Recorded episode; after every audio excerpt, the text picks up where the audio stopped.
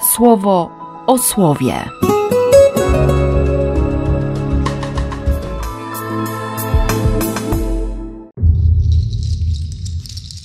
Czternasty stycznia, piątek.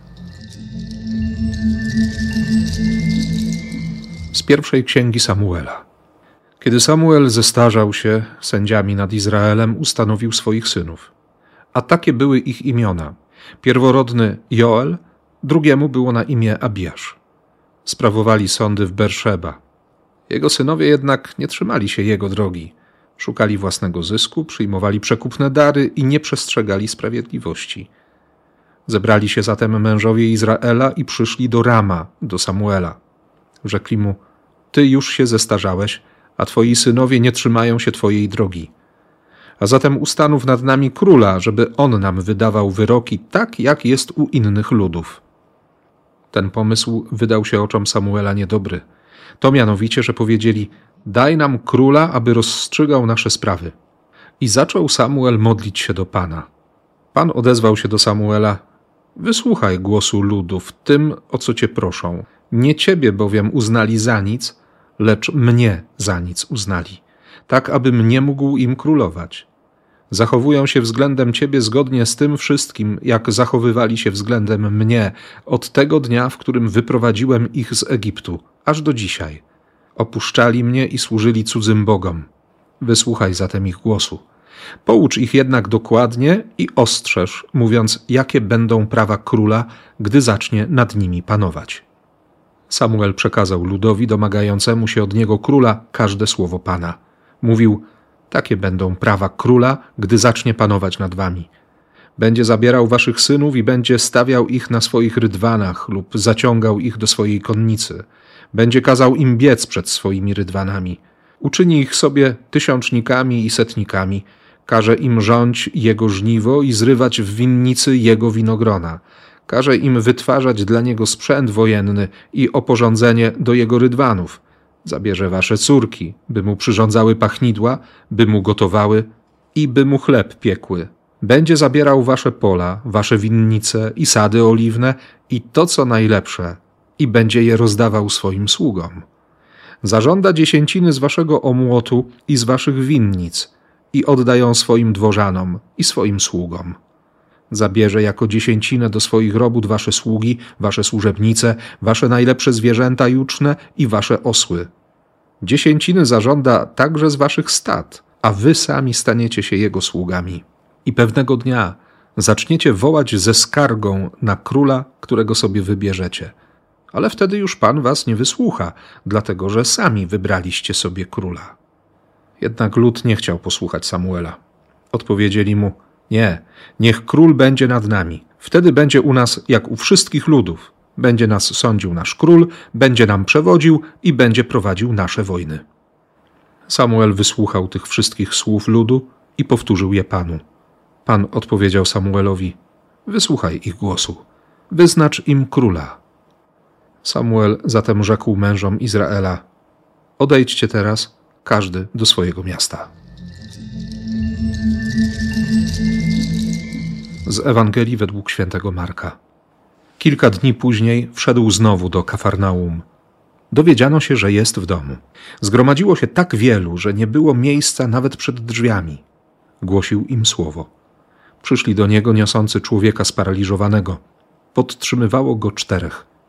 Ponieważ z powodu tłumu nie mogli wnieść przed niego, zdjęli dach tam, gdzie był, zrobili otwór i spuścili nosze, na których leżał sparaliżowany – kiedy Jezus zobaczył ich wiarę, powiedział do sparaliżowanego: Synu, odpuszczają się tobie twoje grzechy. Siedzieli tam wtedy niektórzy uczeni w piśmie i tak w sercach swoich zaczęli myśleć: Dlaczego on tak mówi? On bluźni.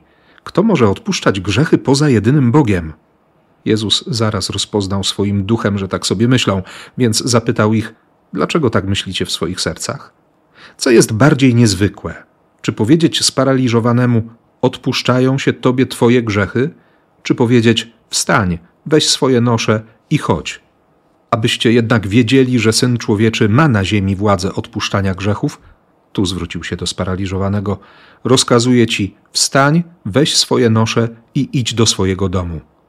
On wstał, zabrał od razu noszę i odszedł na oczach wszystkich, tak że wszyscy byli zdumieni i wysławiali Boga, mówiąc: Czegoś takiego nigdy nie widzieliśmy. No i arka pana wróciła. Wróciła na swoje miejsce, znaczy do Kirjat Jarim, 13 kilometrów na zachód od Jerozolimy.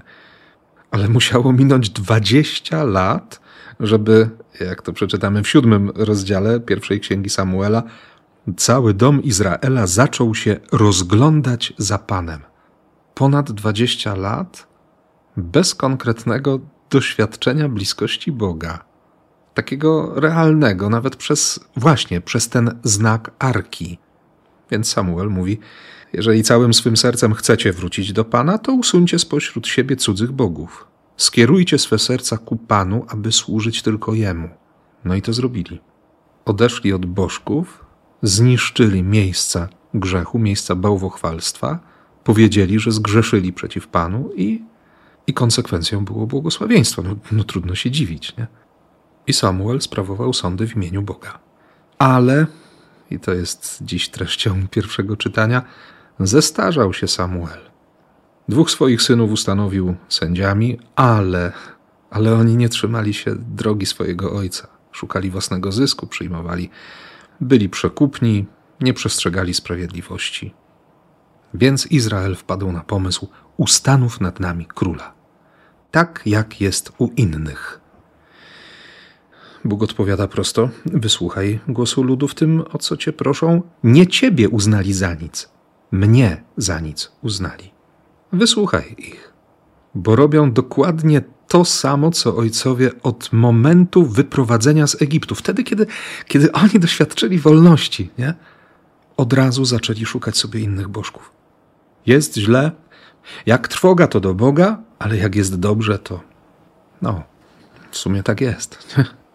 To słowo dzisiaj jest takim lustrem, tak bolesnym lustrem i jednocześnie od razu prowokuje taką modlitwę, takie mocne wołanie, żeby, żeby nie być jak inne narody, ale przede wszystkim, żeby nie być z Bogiem wtedy, kiedy jest źle, a jak, a jak jest wolność, jak jest doświadczenie tego, tego smaku, perspektywy, przyszłości, błogosławieństwa, to wtedy można odejść.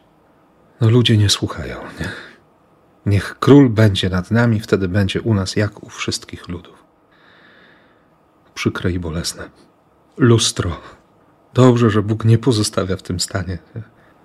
Że jest szansa na nawrócenie i, i nawet kiedy człowiek jest absolutnie sparaliżowany sobą samym, nie może się odezwać, nie potrafi się odezwać, nie potrafi sobie pomóc, to Jezus patrzy w serce i i widzi jeszcze do tego wiarę Kościoła. Synu, odpuszczają się Tobie Twoje grzechy, albo dziecko, odpuszczają się Tobie Twoje grzechy. Sparaliżowany jest nazwany dzieckiem obietnicy, synem obietnicy. Tak popatrzeć na grzesznika, tak popatrzeć na biedaczka, który, który nie umie się ogarnąć, który jest chory na swoją chorobę, który nawet słowa nie wypowiedział zobaczyć dziecko obietnicy, kiedy patrzę w lustro.